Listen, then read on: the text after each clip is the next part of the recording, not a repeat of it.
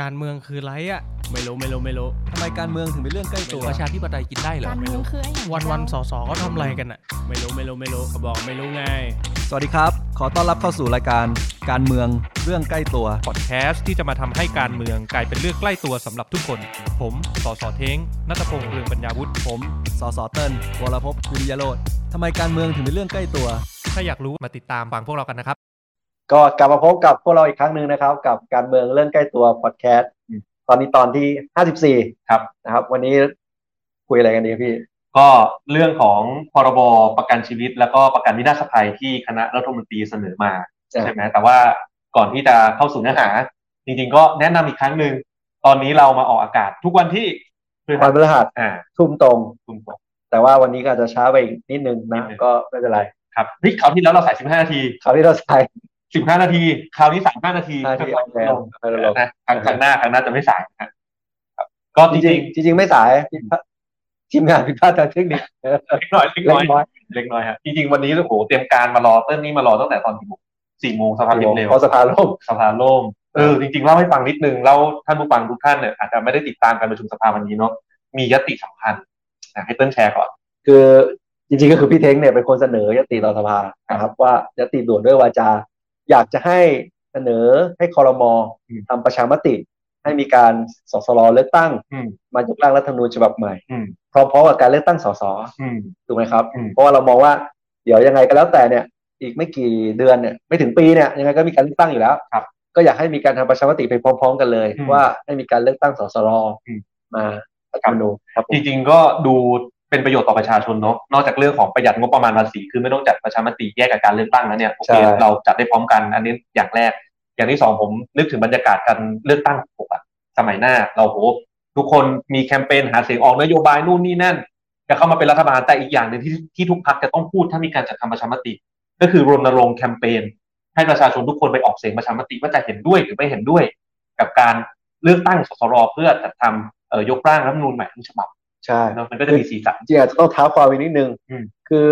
สี่ปีวาระของเราเนี่ย อืม มีการพูดเรื่องรัฐธรรมนูญเนี่ยบ่อยมาก ครับ นะครับ ผมว่าทุกปีแหละ ครับ แต่สุดท้ายเนี่ยตกหมด อืม เหตุผลเพราะว่าสวไม่เห็นชอบ ไม่เห็นชอบ แล้วก็มีการอ้างถึงสารรัฐธรรมนูญ ก็คือ ม ส่งสารรัฐธรรมนูญสารรัฐธรรมนูญตัดสินว่า อืม ถ้าจะทำสสถ้าจะให้มีสสรมายกร่างรัฐธรรมนูญฉบับใหม่ทั้งฉบับเนี่ย ครับ ต้องไปทำประชามติก่อน ใช่ ซึ่งจริงๆเนี่ยคำตัดสินเนี่ยสองปีแล้ว อืม นะครับ เพียงแต่ว่า พรมก็ไม่ทำประชามติสักทีหนึ่ง ใช่ ซึ่งแน่นอนแหละ มันก็เห็นตามเจตนารมณ์ของเขาอยู่ อืม ก็เลยเป็นที่มาว่าถ้าอย่างนั้นน่ะก็ให้เป็นภาคสเอ่อสภาเนี่ยแหละ อืม เริ่มต้นจากสภา อืม เสนอคอรมอให้จัดประชามติ ใช่ นะครับ ก็เลยเราเป็นที่มาของการเสนอยติด่วนด้วยวาจา จริงๆ ที่เพิ่งเสนอได้ในปี 65 เพราะว่าพรบประชามติปี 64 เนี่ยเพิ่งผ่านสภาไปเมื่อประมาณปีที่แล้วที่ผ่านมานี้เอง ซึ่งผมเองก็เป็นเอ่อเข้าไปผลักดันไม่ได้เป็นกรรมาธิการนะ เข้าไปผลักดันอย่างเติ้ลเนี่ยเขาไปผลักดันเรื่องการเอ่อพรบเข้าชื่อเสนอเสนอกฎหมายทำออนไลน์ได้ ในร่างประชามติเองเนี่ยจากเดิมที่เอ่อออกเสียงล่วงหน้าไม่ได้ออกเสียงต่างประเทศไม่ได้ไปรษณีย์ไม่ได้นู่นนี่นั่นเนี่ยผมก็มีส่วนเข้าไปผลักดันแล้วก็ให้ทำออนไลน์ได้ด้วย ไม่ต่างกับการเข้าชื่อเสนอกฎหมายออนไลน์แล้วก็จริงๆเพิ่งจะถูกหยิบยกเข้ามาใช้ในการเสนอยติวันนี้ ครั้งแรก ครั้งแรกเลยใช่แต่ก็จริงๆ โดยสสนัทพงศ์นะครับ โอเคขายของ เป็นตัวแทนพรรคก้าวไกลใน ครับ การเสนอยติด่วนด้วยวาจานี้ อืม แต่น่าเสียดาย สภาล่ม นะก็องค์ประชุมไม่ครบ อืม เข้าใจว่ามีบางพรรคการเมืองเนี่ยไม่แสดงตัวเลยทุกพรรคนะครับ ก็เป็นเรื่องการเมืองอีกแล้ว เป็นเรื่องการเมือง นะก็ผมคิดว่าไม่อยากจะพูดเยอะเดี๋ยว อืม ประชาชนจะเบื่อกัน อืม แต่ว่าอย่าเพิ่งเบื่ออย่าเพิ่งหมดความหวังกันนะค ครั รับ บ เราก็ยังเดินหน้าต่อ แต่จริงๆด้วยความเป็นนักการเมืองนี่ชวนคุยนิดนึงก่อนเข้ารายการก็คือ ไปเดินคุยแบบซาวเสียงมาทั้งสภา และการอภิปรายของทุกพักนะ เป็นด้วยหมด เห็นด้วยหมดเลยครับไม่มีใครค้านเลย แล้วเราเดินไปดูไปไปคุยซาวเสียงทุกพักก็บอกเอาด้วยหมดเดี๋ยวโหวตให้ แต่ว่าอาจจะมีบางพักได้รับ เอ่อคำคำประสานมาแล้ว กันว่าอย่าแสดงตนเราก็ไม่รู้เหตุผลนะ บทสรุปหนึ่ง อืม ของการเป็นสสของเป็นนักการเมืองคืออ ม อย่าเชื่อสิ่งที่นักการเมืองพูด ให้ดูสิ่งที่นักการเมืองทำ อ่า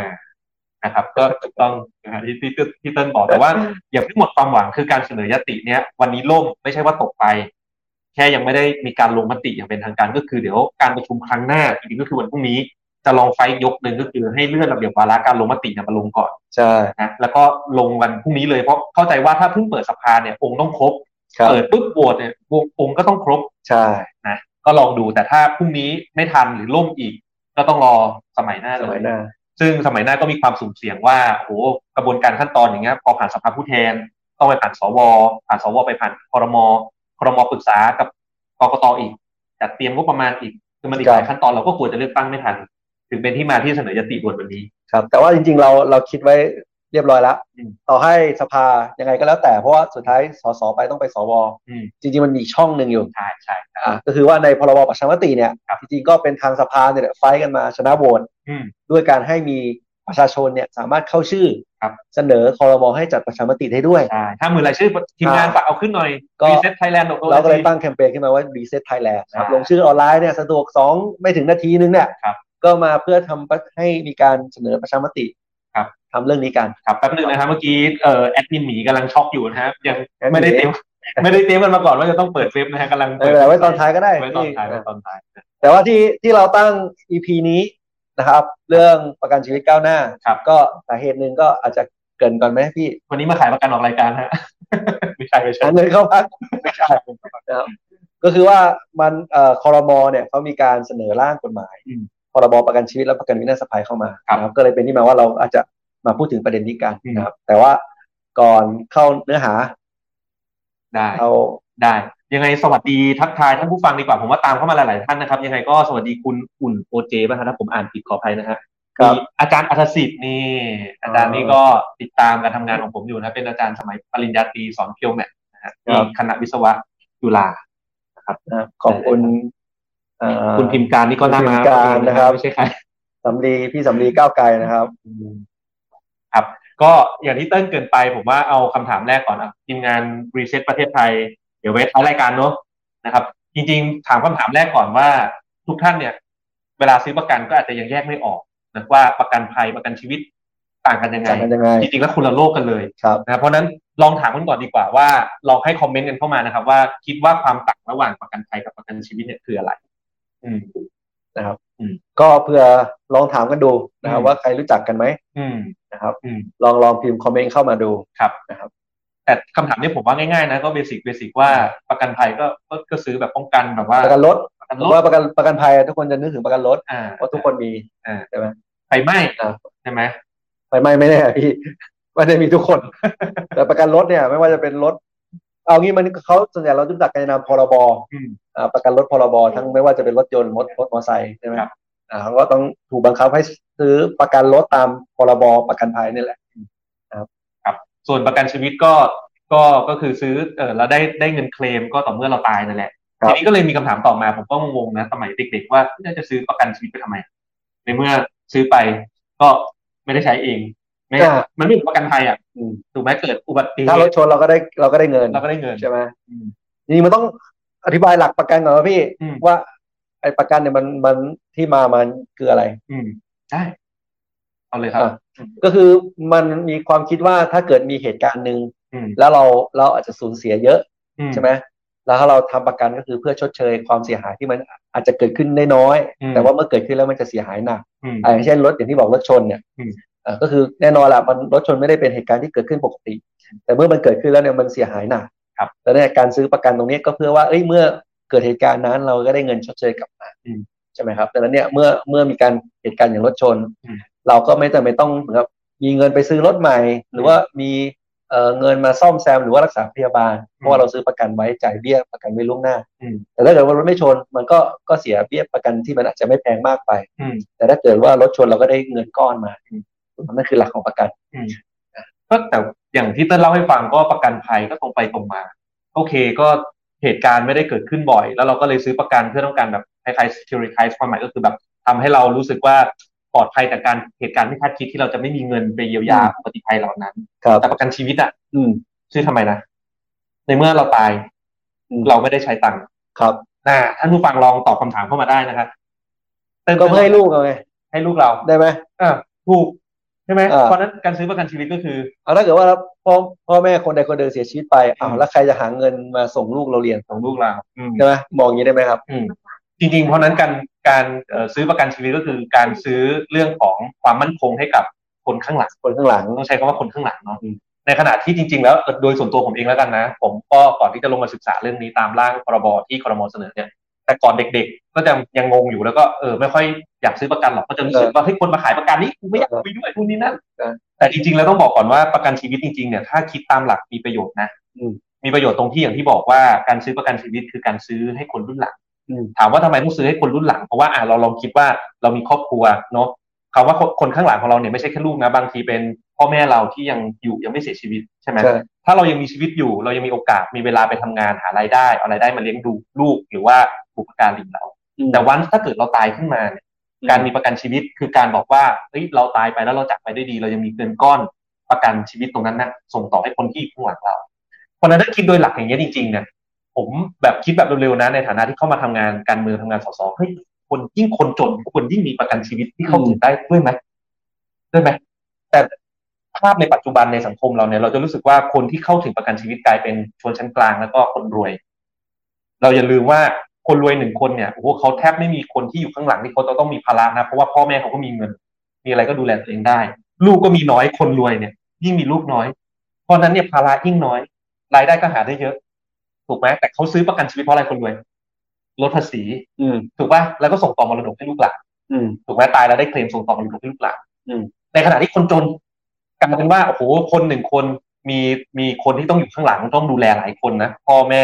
บางคนมีผู้ป่วยติดเตียงอยู่บ้าน มีลูกหลายคนอีก อืม ถูกไหมคนจนหนึ่งคนเนี่ยมีเขาเรียกว่าอะไรมีคนที่ต้องแบกรับอยู่ข้างหลังอีกประมาณสี่ห้าคนนะโดยค่าเฉลี่ย แล้วกลายเป็นว่าหาเช้ากินข้ามเงินไม่ถึงหลังแล้วเนี่ยถ้าเขาเสียชีวิตขึ้นมาจริงๆ อยู่ในวัยทำงานและเสียชีวิตขึ้นมาจริงๆ คนที่อยู่ข้างหลังทำไงลำบาก ใช่ เพราะฉะนั้นคิดด้วยหลักง่ายๆเนี่ย ถ้าเราเรายังไม่มีรัฐสวัสดิการโอเครัฐสวัสดิการนั่นอีกเรื่องหนึ่งคือสำหรับทุกคนนะคิดด้วยหลักง่ายๆเนี่ยเอาจริงๆคนที่ควรจะมีประกันชีวิตมากกว่า คือคนจนหรือเปล่าใช่ไหมซึ่งโอเคแหละ ถ้าเราพูดถึงธุรกิจประกันชีวิตนะครับ ก็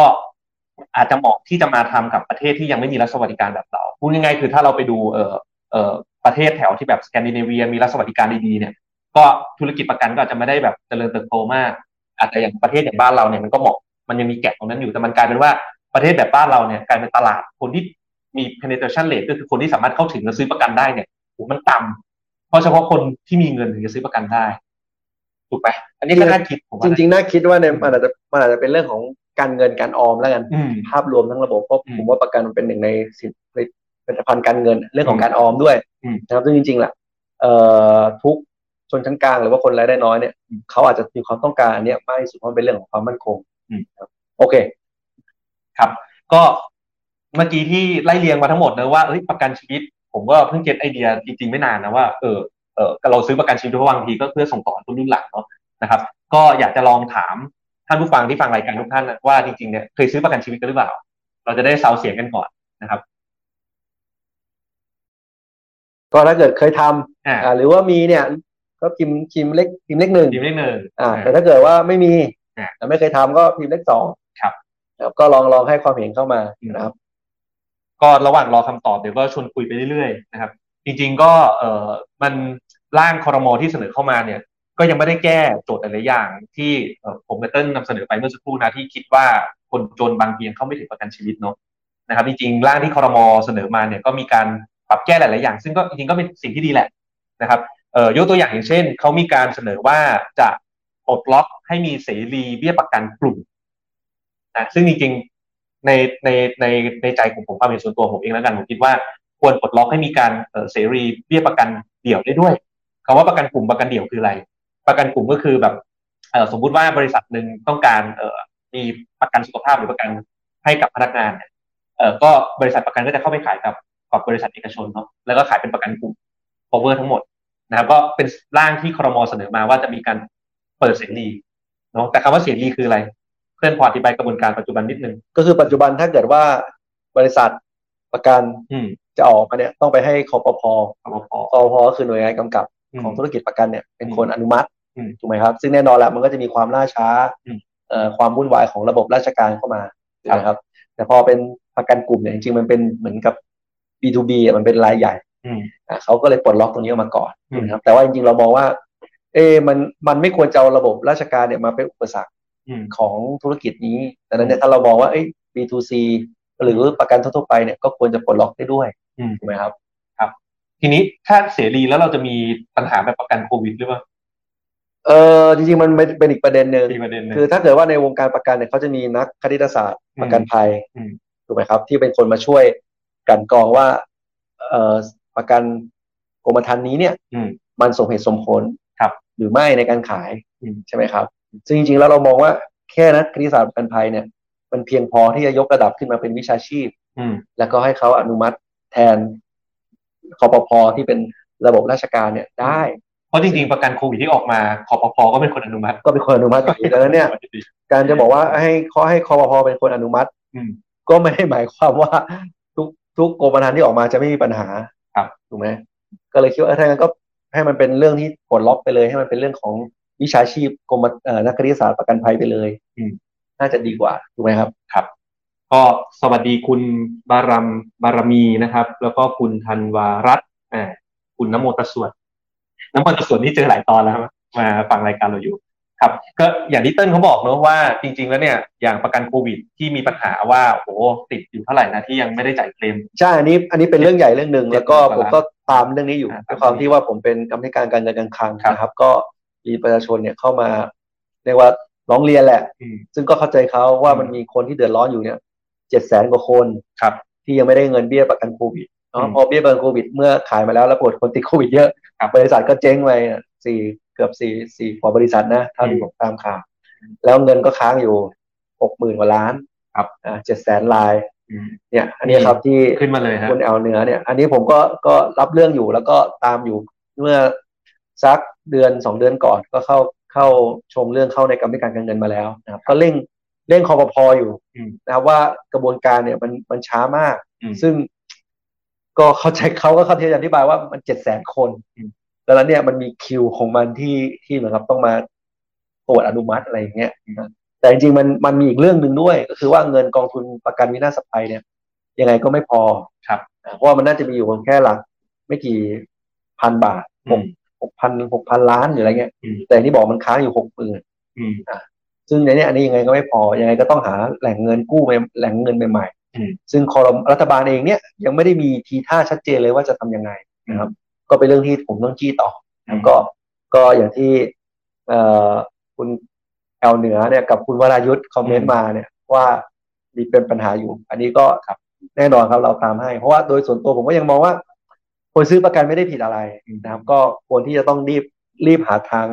เพื่อให้เขาได้รับ การเยียวยา สิ่งที่เขาควรจะได้โดยเร็วที่สุดนะครับ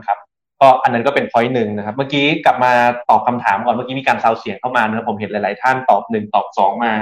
ดูการประเมินคร่าว ๆ เราคิดว่าครึ่งครึ่งๆครึ่งต่อครึ่งเลยดีกว่าฮะที่รับชมรายการเราอยู่นะครับแต่ตัวเลขจริง ๆ เนี่ยเอ่อคนที่เข้าถึงประกันชีวิตนะครับเอ่อ penetration rate ของ market เนี่ยก็คือคนที่สัดส่วนประชาประชากรทั้งหมด 100 คนเนี่ยมีคนมีประกันชีวิตเท่าไหร่เนี่ยตามตัวเลขที่ผมเคยลงไปเอ่อพบเห็นล่าสุดจากผลการศึกษาเนี่ยจริง ๆ น่าอยู่ประมาณ 5%ไม่เกิน 10%แน่นอน คือน้อยมาก นะแต่ว่าคนที่รับชมรายการเราอยู่นี่ก็ค่อนข้าง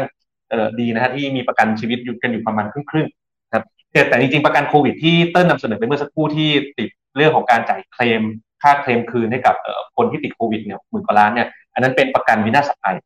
เอาจริงๆ อ่าใช่ใช่ เป็นประกันวินาศภัยก็เป็นประเด็นหนึ่งนะครับ แต่จริงๆพอยหลักวันนี้ที่อยากเอ่อนำนำนำเสนอท่านผู้ฟังก็คือเรื่องเกี่ยวกับประกันชีวิตเนาะนะครับประกันชีวิตเนี่ยจริงๆเมื่อกี้บอกไปแล้วนะว่าซื้อเพื่อเอ่อส่งต่อคนรุ่นหลังทีนี้ปัญหาก็คือแล้วอย่างในกรณีประเทศไทยเนะครับว่าทำไมคนจนเขาไม่ถึงคำตอบง่ายๆก็คือเบี้ยแพงถูกปะเบี้ยมันแพงนะครับ อย่างเอ่อผมยกตัวอย่างกรณีง่ายๆเนี่ยทุกวันเนี้ยมันเป็นกติกาที่ผมรู้สึกว่าก็ก็รับฟังมาจากหลาย ๆ ด้าน แล้วก็รู้สึกว่าเออทำไมนะ อยากจะถามหน่วยงานเหมือนกันว่าทำไมถึงออกแบบกฎเกณฑ์หลักเกณฑ์ไว้แบบนี้นะครับ อย่างเช่นเรื่องของแบบเอ่อเขาเรียกว่าค่าเวรคืนกรมธรรม์คำว่าค่าเวรคืนกรมธรรม์เนี่ยสมมติประกันชีวิตเราซื้อเราบอกว่าโอ้จ่ายสิบปี คุ้มครองตลอดชีวิตนู่นนี่นั่นหรือว่าถ้าตายปุ๊บได้รับเงินเท่าไหร่บาบาบาว่าไปเนี่ยมันก็จะมีเทอมของมันระยะเวลาในการจ่ายเบี้ยเนาะถ้าสมมติว่าผ่านไปแล้วห้าปีนะ ผมบอกว่าผมจ่ายไม่ไหวแล้ว ผมยกเลิกกรมธรรม์นะครับ ผมก็ต้องได้รับเงินคืนบางส่วนจากบริษัทประกัน นั่นคือเรียกว่าค่าเวรคืนกรมธรรม์นะครับ ในประเทศไทยเนี่ยมีการกำหนดไว้ว่าเอ่อจะต้องมีค่าเวรคืนกรมธรรม์เสมอ คือว่าไม่มีไม่มีการริบไปเลยอะซึ่งฟังดูเผินๆก็ make sense แต่สุดท้ายมันกลายเป็นปัญหางูกินหาง เพราะการที่ภาครัฐออกกติกาแบบเนี้ย ต้นทุนมันก็ กลับมาอยู่กับผู้บริโภค เพราะ เราบริษัทประกันทั้งหลายเวลาเขาจะขายกรมธรรม์เขาก็ต้องคิดเผื่อแล้วล่ะมันต้องคิดเผื่อ loss หรือจะมีคนจ่ายได้ไม่ครบเทอมอ่ะเพราะฉะนั้นเบี้ยก็ต้องก็ต้องแพงขึ้นมา แทนที่จะต่ำลงได้นะครับ ซึ่งภาษาเอ่อเอ่อหลัก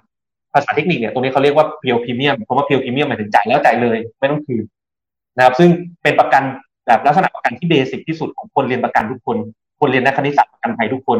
วิชาตัวแรกที่จะเรียนก็คือประกันแบบเนี้ยเพียวพรีเมียมจ่ายแล้วจ่ายเลยไม่ต้องคืนนะครับ อืม อืมซึ่งตัวเลขที่ผมลองไปซาวๆเสียงมาเนี่ยพบว่าถ้าสมมติเอ่ออย่างกรณีของประเทศสิงคโปร์มาเลเนี่ยทำเพียวพรีเมียมได้นะครับ ถ้าผมว่าจะไม่ผิดฮ่องกงน่าจะด้วยเนอะแต่ในประเทศไทยเนี่ยจะมีการล็อกกติกาพวกนี้อยู่นะครับ ซึ่งมันทำให้ถ้าเราปลดล็อกได้เนี่ยอย่างน้อยๆเบี้ยประกันชีวิตในประเทศเราเนี่ยสามารถถูกลงได้เกินครึ่งหนึ่งทันที ทุกวันนี้เท่าไหร่ถูกลงเกินครึ่งหนึ่งเลยทันที แล้วก็มูลค่าคุ้มครองกรมธรรม์เนี่ยสามารถได้มากถึงพันเท่าจากเบี้ยที่จ่าย ความหมายคืออะไรสมมติว่าผมบอกว่าเฮ้ยเบี้ยประกันชีวิตจ่ายร้อยบาทต่อปีจ่ายสิบปี เท่ากับค่าเบี้ยพันบาท คุ้มครองได้ถึงล้านบาท อันนี้เป็นตัวเลขสมมุตินะครับ เพราะฉะนั้นกำลังจะบอกว่าการที่ปลดล็อกไม่ต้องมี surrendering value หรือว่ามูลค่าเวนคืนกรมธรรม์เนี่ยสามารถทำให้เบี้ยประกันถูกลงได้เกินครึ่งหนึ่งขึ้นไปแน่นอน แล้วก็เอ่อทำให้การคุ้มครองเนี่ยได้ถึงพันเท่าจากเบี้ยที่จ่ายไป ผมฟังก็ก็ make sense นะ เพราะว่าอะไรเพราะว่าเราไม่ได้จะบังคับให้คอปพอ นะครับบอกว่าทุกกรมธรรม์ชีวิตในประเทศไทย จะต้องไม่มี surrendering value นะ ถูกไหมคือผู้บริโภคบางคนจะรู้สึกว่าฉันไม่อยากจ่ายฟรีอยากได้คืน คุณก็ซื้อผลิตภัณฑ์แบบหนึ่งที่มีเบี้ยแพงหน่อย แต่มีมูลค่าเวรคืน คนบางคนบอกว่าเฮ้ยฉันจ่ายแล้วจ่ายเลยฉันไม่ซีเรียสหรอกฉันซื้อเพื่อการส่งต่อคนรุ่นหลังจริงๆเพื่อคุ้มครองคนข้างหลังจริงๆ ฉันก็ซื้อแบบไม่มีมูลค่าเวรคืน ซึ่งเบี้ยถูกกว่า เข้าถึงคนตลาดล่างกลุ่มคนกลุ่มล่างได้มากกว่าแบบเนี้ยผมว่ามันก็มีเซน ก็โอเคถ้าสรุปง่ายๆคือว่าพี่เต็งกำลังบอกว่ามันมีกฎระเบียบบางอย่าง อืม บังคับให้บริษัทประกันเนี่ย ต้องมีเสนอเป็นทางเลือกให้กับผู้ซื้อ ซึ่งจริงๆก็ได้บอกผมเข้าใจว่าเป็นเรื่องทางเลือกโอเค อืม เป็นทางเลือกที่ดี อืม แต่ว่าการบังคับให้แบบนี้เนี่ยมันทำให้มีแต่ เอ่อเป็นแต่กรมธรรม์ประกันที่มีเป็นแบบแพงขึ้นมา ให้ขายให้ประชาชน ไม่มีประกันกรมธรรม์ที่เป็นแบบถูก ใช่ เกิดขึ้น คถูรับกไหมครับ ก็เป็นอะไรที่น่าเสียดาย อืม ใช่ไหมครับ ก็ก็มีเหตุมีผลนะ ก็คือว่าอย่า เออบางทีผมก็เข้าใจ เออเจตนาของหน่วยงานรัฐละกันว่า อืม อยากจะคุ้มครองอ่าแต่ว่าบางทีการเจตนาอันนั้นน่ะ มันส่งผลกระทบอีกอีกแบบ อีก หนึ่ ด้าน ง หนึ่ง ก็คือว่าทำให้เรามีแต่เอ่อกรมธรรม์ประกันที่มีราคาแพง ครับ เกินที่คนธรรมดาหรือคนที่มีรายได้น้อยเนี่ย จะสามารถซื้อได้ อืม ใช่ไหมครับ มันก็มีข้อดีข้อเสียต่างกัน ซึ่งเรามองว่ามันด้วยนวัตกรรมหรือด้วยการแข่งขันของธุรกิจประกันเนี่ย มันการมีหลากหลายถ้าให้ผู้บริโภคเลือกเนี่ยจริง ๆ มันดีที่สุด อืม ถูกไหมครับ คือการดำเนินนโยบายรัฐทุกอย่างเนี่ยความยากของมันก็คือการที่ว่าไม่ว่าจะเลือกทางไหนเนี่ยมันสามารถมีเหรียญอีกด้านหนึ่งได้เสมอ อย่างกรณีเนี้ยก็คือสุดท้ายเนี่ยเอกชนเขาก็ผลักภาระไปหาผู้บริโภคอยู่ดีเพราะเขาไม่ยอมขาดทุนหรอกนะเพราะฉะนั้นจริง ๆก็จะเป็นอย่างเรื่องเดียวกับที่เราพูดเสมอมาเราเราเชื่อว่าสิ่งที่เป็นประโยชน์ที่สุดต่อประชาชน ก็คือเปิดให้มีการแข่งขัน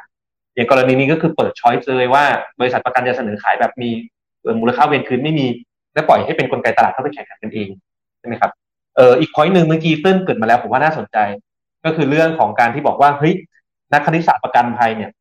ควรเป็นวิชาชีพที่เขาเรียกว่าอะไร มีมาตรฐานหรือมีจริยธรรม คล้ายๆ แบบใบประกอบวิชาชีพของแพทย์ ของวิศวกรของสถาปนิกเนาะเออวิศวกรจะเซ็นแบบแบบแบบตึกถล่มเนี่ยโอ้โหคุณต้องรับผิดชอบมีโทษอาญาใช่ไหมหมอจะผ่าตัดใครไม่ผ่าตัดใครก็เป็นความรับผิดชอบของหมอคนนั้นโรงพยาบาลไปสั่งไม่ได้ อืม ผิดจริยธรรมไม่ได้ อืม ใช่ไหมอันนี่เติ้ลขยายความนิดนึงที่มาที่ไปคือ คือคือนักคณิตศาสตร์ประกันภัยเขาจะเป็นคนคำนวณไงว่าเอ่อกรมธรรม์นี้เนี่ย มีโอกาสที่เกิดความสูญเสียเท่าไหร่ อืม แล้วก็ดังนั้นเนี่ย เมื่อคำนวณไปแล้วก็ต้องไปคิดว่าจะต้องขายราคาเบี้ยเท่าไหร่ อืม ถูกไหมครับ ซึ่งอันเนี้ยมันมีหลายวิชาชีพทาง คือไงเป็นวิทยาศาสตร์อยู่แล้วเออทางคณิตศาสตร์อยู่แล้วดังนั้นใช้หลักเนี่ยมากำกับดีกว่าที่ต้องให้เป็นมาหน่วยงานราชการมันเป็นคนอนุมัติ อืม ใช่ไหมครับอ่าแล้วก็คิดว่าจริงๆ ประเทศไทยก็พร้อมแล้ว ในการที่มีสมาคมนักคณิตศาสตร์ประกันภัย อืม เรามีวิชาชีพ actuarial เนี่ยเยอะพอสมควรแล้ว อืม มันก็ถึงเวลาที่เราจะยกระดับเขาขึ้นมา อืมอาจจะยกระดับเป็นสภานักคณิตศาสตร์ประกันภัยคล้ายๆวิศวกรอะไรก็ได้ ใช่ใช่ แต่เรื่องนี้ยอมรับตามตรงว่ามันอาจจะผลักดันยากเพราะว่าการที่ผลักดันให้เขาขึ้นมาเป็นสภามันอาจจะมีเรื่องงบประมาณที่ใช้มากขึ้นหรือติดเป็นร่างการเงินอะไรอีกนะ แต่จริงภาพปลายทางที่ควรจะเป็นน่ะมันควรเป็นอย่างนั้นผมว่าเนอะแล้วก็คือมันจะสามารถ เกี่ยวเนื่องกับเรื่องของการแบบว่าเปิดเสรีเบี้ยประกันได้ตรงไหน ตรงที่ทุกวันเนี้ยด้วย mindset ที่คิดว่าเอ่อ product ผลิตภัณฑ์ของประกันเนี่ยมันต้องไม่ใช่ผลิตภัณฑ์พนัน คือความคุ้มครองกับการพนันเนี่ยในโลกประกันมันเป็นเส้นบางๆมาก อย่างผลิตภัณฑ์ประกันโควิดเนี่ยมันคือผลิตภัณฑ์การพนันชัดเจนมันคือแบบเพราะว่ามันมันคือมันคือประกันวินาศภัยเนาะแล้วก็มันเป็นมันเป็นอุบัติภัยที่ไม่เคยมีข้อมูลมาซัพพอร์ตก่อน และพูดง่ายคือถ้าไอ้บริษัทที่ออกโปรดักต์นี้ออกมาเนี่ยคุณเบสคุณเบสนะ คุณเดิมพันนะ เพราะคุณไม่มี Data มาก่อน เกี่ยวเกี่ยวกับ ไม่เขาต้องอธิบายอย่างงี้เขาอาจจะเชื่อในรัฐในรัฐบาล ในรัฐ ที่เขา บาล ในรัฐบาลที่เขาที่ทราบเขาสามารถควบคุมโรคระบาดการระบาดได้ อ๋อ แต่ว่าเขาอาจจะเชื่อ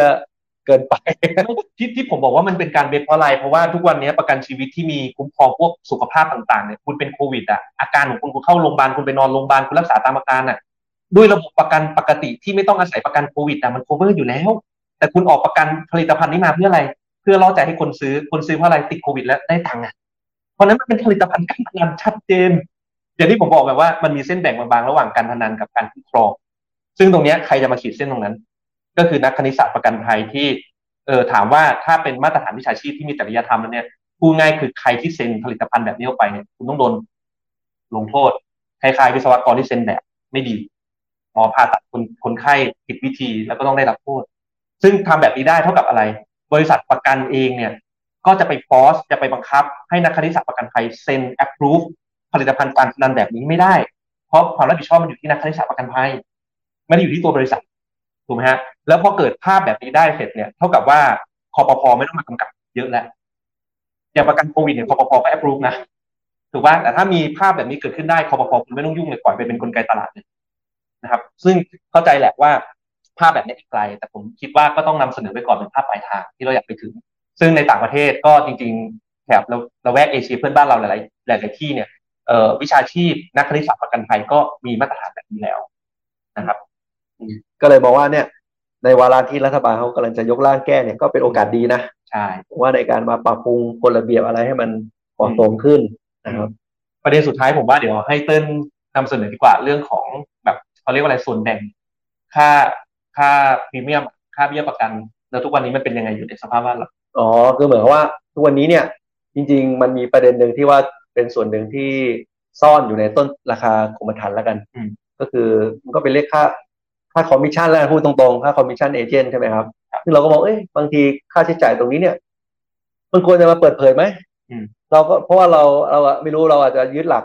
การเปิดเผยโปร่งใสไง อืม แล้วให้ประชาชนได้ผู้บริโภคเนี่ยได้เข้าใจแล้วก็เอ่อตัดสินใจได้ ถูกไหมครับผมว่าการที่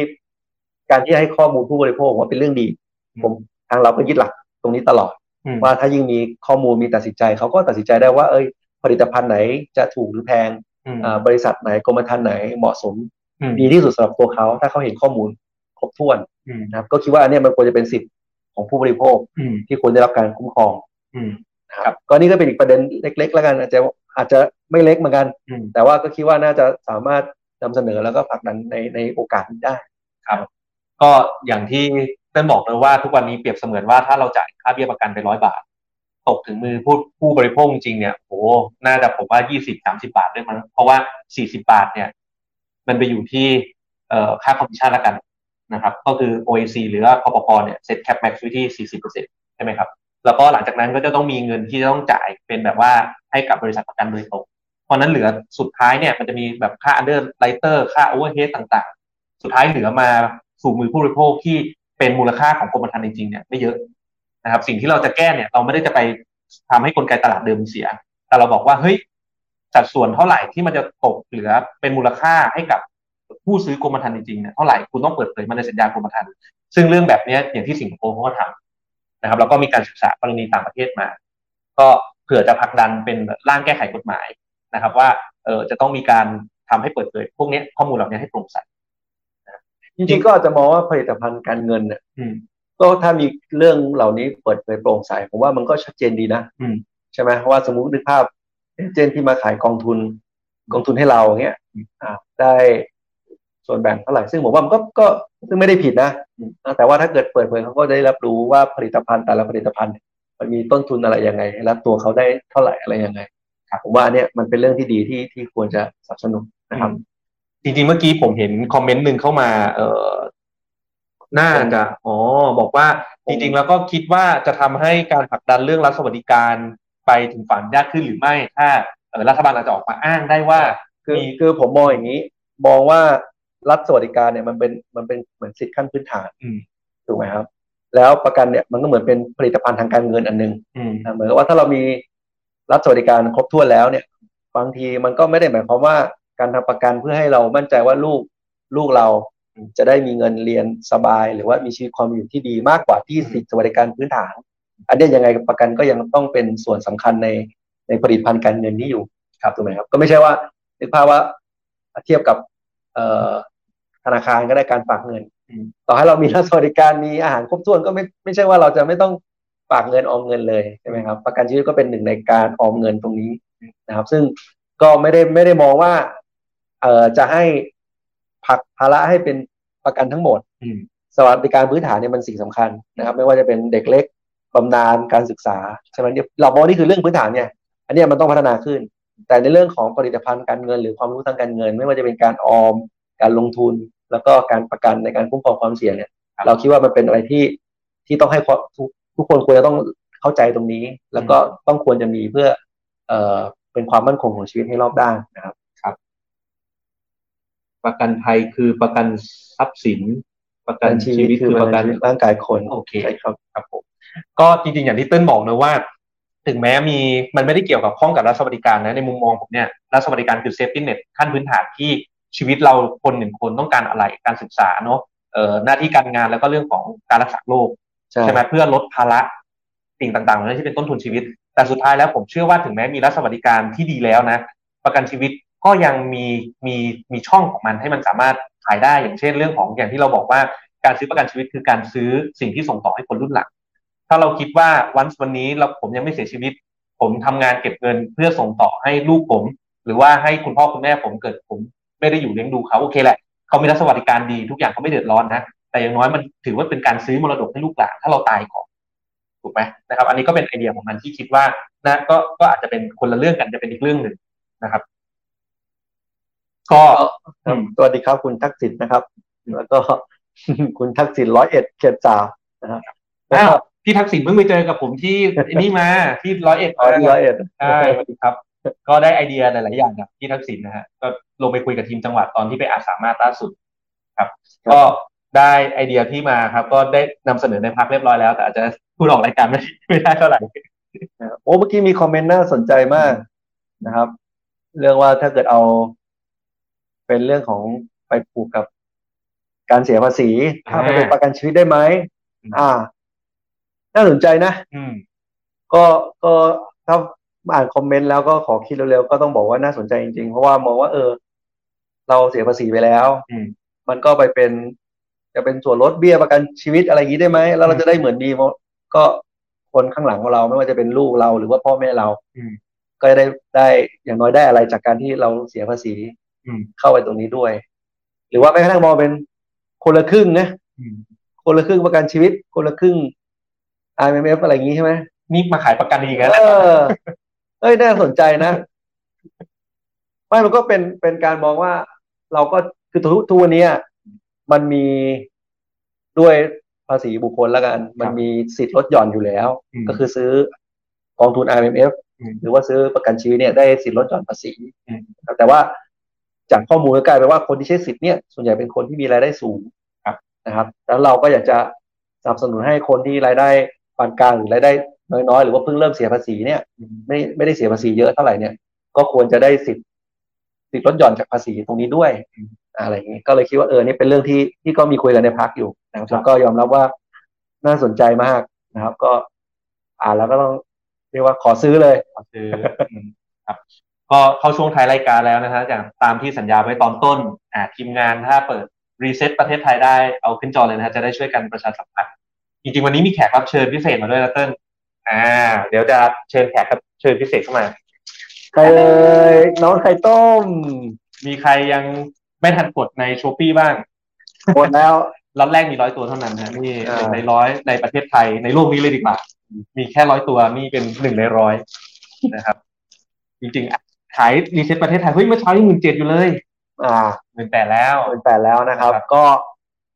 เชิญชวนครับ ก็เข้ามาที่ www reset Thailand thailand.org org นะครับ ก็มาร่วมกันเสนอให้มีการทำประชามติ ครับ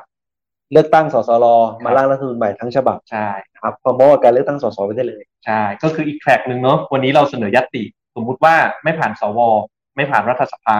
ยังมีอีกแทร็กหนึ่งก็คือเราเข้าชื่อกันเองห้าหมื่นคนแล้ว ใช่ บายพาสสภาไปเลยนะแต่ว่าทางมันต่างกันนิดเดียว คือมันมีข้อดีข้อเสีย มาตราเก้าวงเล็บสี่เนี่ย โดยใช้อำนาจสภาเนี่ย คือถ้าสภามีมติ วันถ้าผ่านสวไปแล้วอ่ะพรมต้องจัดให้มีตามที่สภาเสนอ แต่เก้าวงเล็บห้าคือห้าหมื่นรายชื่อเนี่ยพรมปลดปลดได้ มีอำนาจในการพิจารณา นะครับ ก็มีข้อดีข้อเสียของมันเนาะ อันนี้ขณะที่เรากำลังไลฟ์อยู่ตัวเลขก็วิ่งขึ้นเรื่อยๆนะครับท่านผู้ฟังทุกท่านก็อย่า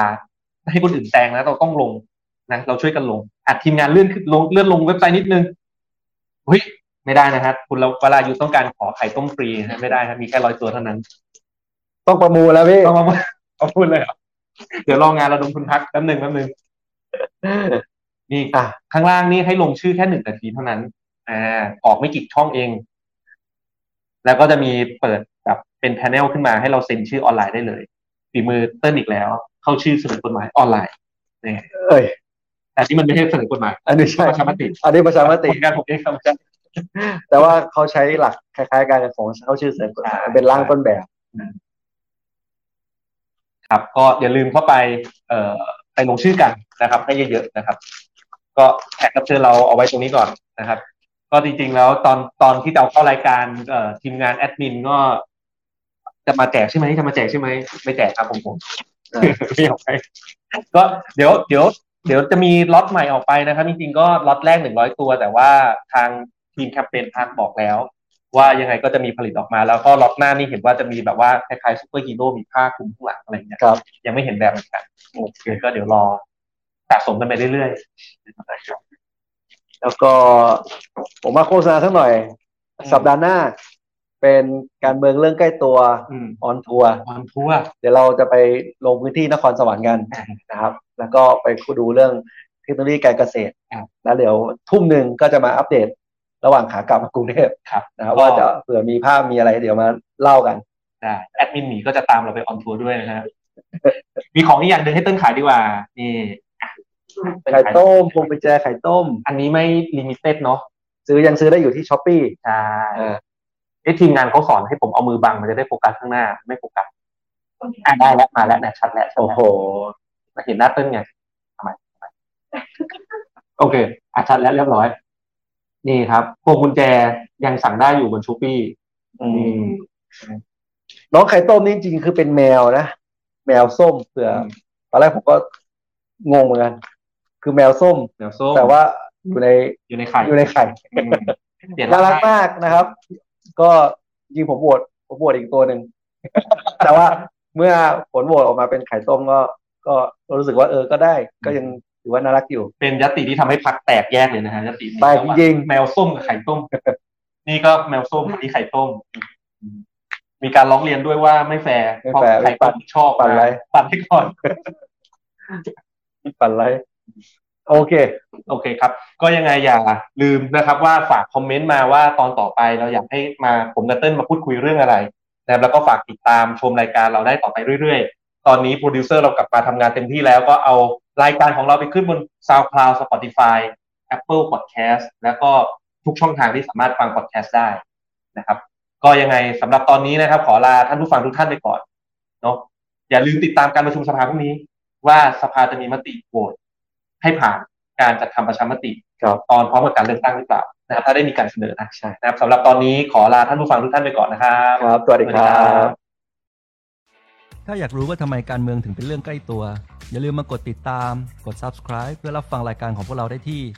YouTube Apple Podcast Spotify หรือช่องทางอื่น ๆ ที่ทุกท่านสะดวกอย่างจูฟก็ได้นะครับสำหรับใครที่ต้องการติดตามการทำงานของพวกเราสองคนอย่างใกล้ชิด เพื่อทำให้การเมืองกลายเป็นเรื่องใกล้ตัวมากขึ้น ก็เข้าไปกดไลค์ กดติดตามแฟนเพจของพวกเราได้ที่ สสเทงนัทพงษ์เลืองบรรยาวุฒิ และสสเติ้ลวรภพวิริยโรธ แล้วพบกันใหม่ใน EP หน้า สวัสดี ส ค วั รั ส บ ดีครับ